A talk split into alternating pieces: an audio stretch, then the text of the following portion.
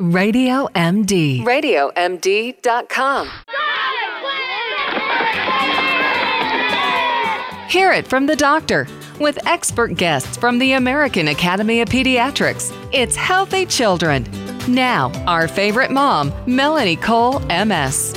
Welcome to Healthy Children. I'm Melanie Cole, and you know, every new year we look at resolutions for kids, things that they can change, and certainly as adults and parents, we have so many things we're always wanting to change, and my lists go on and on and on and on with the things that I want to change. But when it comes to our kids, it doesn't necessarily have to be at the beginning of the year, but it seems to be sort of a fresh start.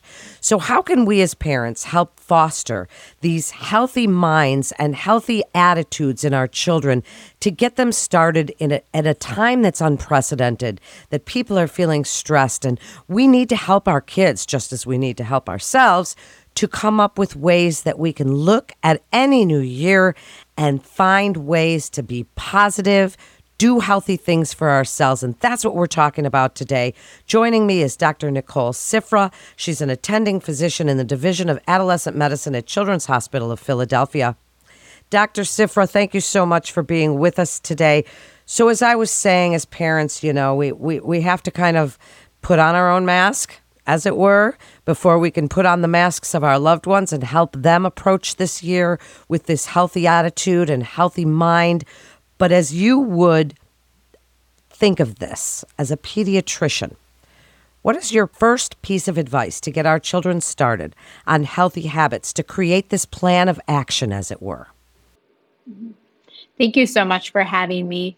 So, I think that when we're talking about New Year's resolutions or trying to make any sort of change lifestyle wise for children. I think making sure that it's an achievable goal, that it's not something daunting, that's super ambitious, that the child or adolescent is going to be discouraged if they don't meet.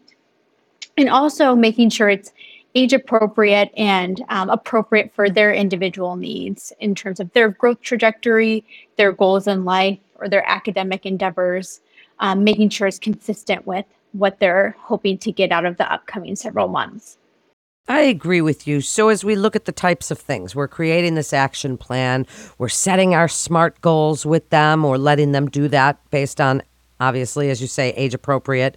What types of things should they be looking to attempt to change? Would it be fitness, nutrition, and again, depending on the age of our kiddos, teenagers and our 20 somethings, they can, you know, look at maybe how they study, how they learn, some of the friendships that they've fostered or toxic ones.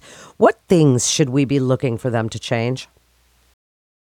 I think one of the major things that um, a lot of families and, and kids that I take care of are always looking to, to change and to work on is kind of that psychosocial development. So whether it's being a good friend or um, you know helping a neighbor that's in need or doing something volunteer wise and engaging in the community. I think that those are great resolutions to do something like that, you know, once a week or um, however long or whatever interval makes sense for that child and their schedule.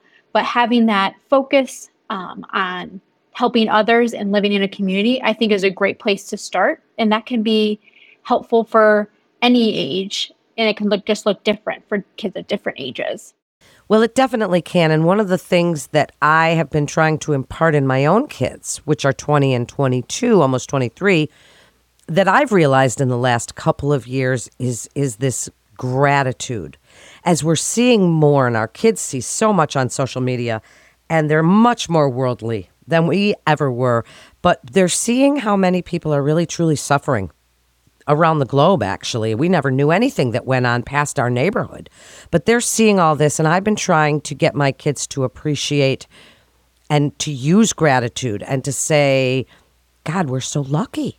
We are so lucky. Let's take this luck and and and turn it into great activism and turn it into helping people. And so do you agree with that that gratitude and and turning some of these things around to help others is a great resolution?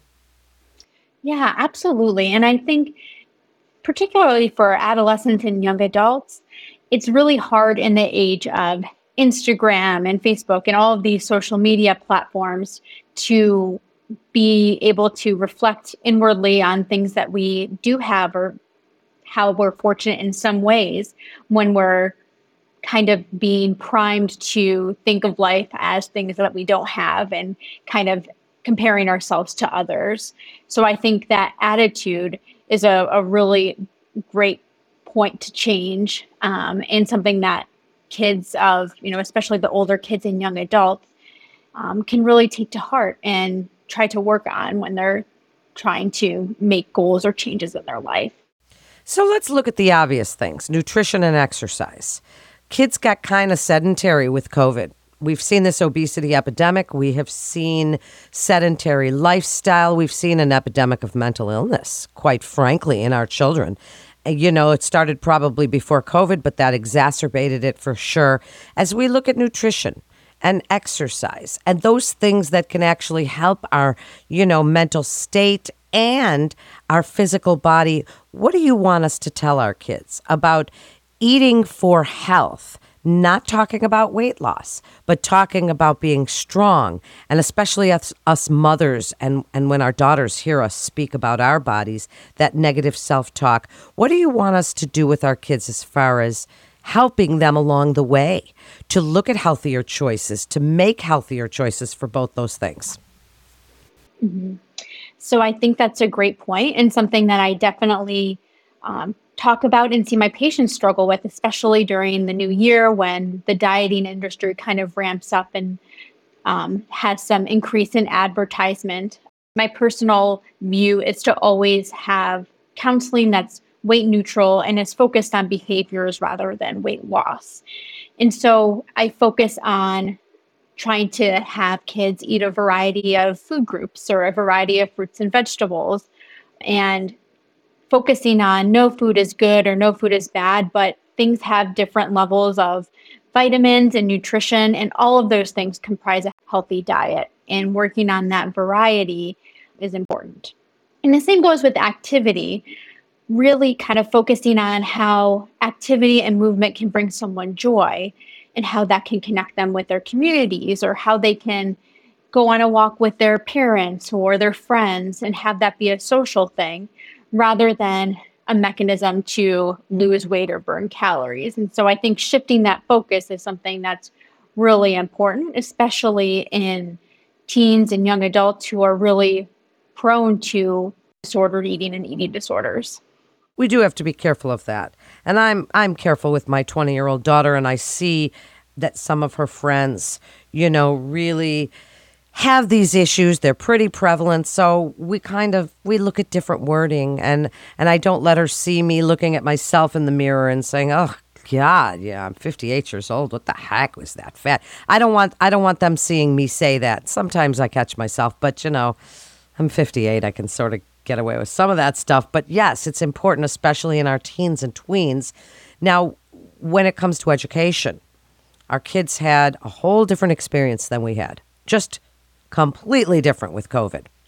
Now, classes are back to in person. Some are still online.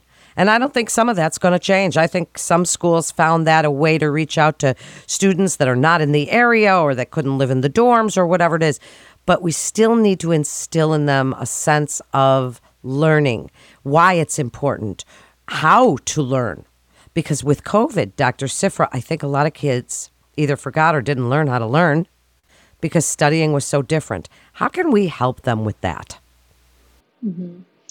So I think it's setting some achievable goals in terms of studying or personal habits. I think sleep is a main issue. And a lot of kids having the virtual school during the COVID pandemic was helpful in that they weren't having to wake up so early to go to school because that's very inconsistent with the circadian rhythm and you know the daily sleep wake cycle of teenagers.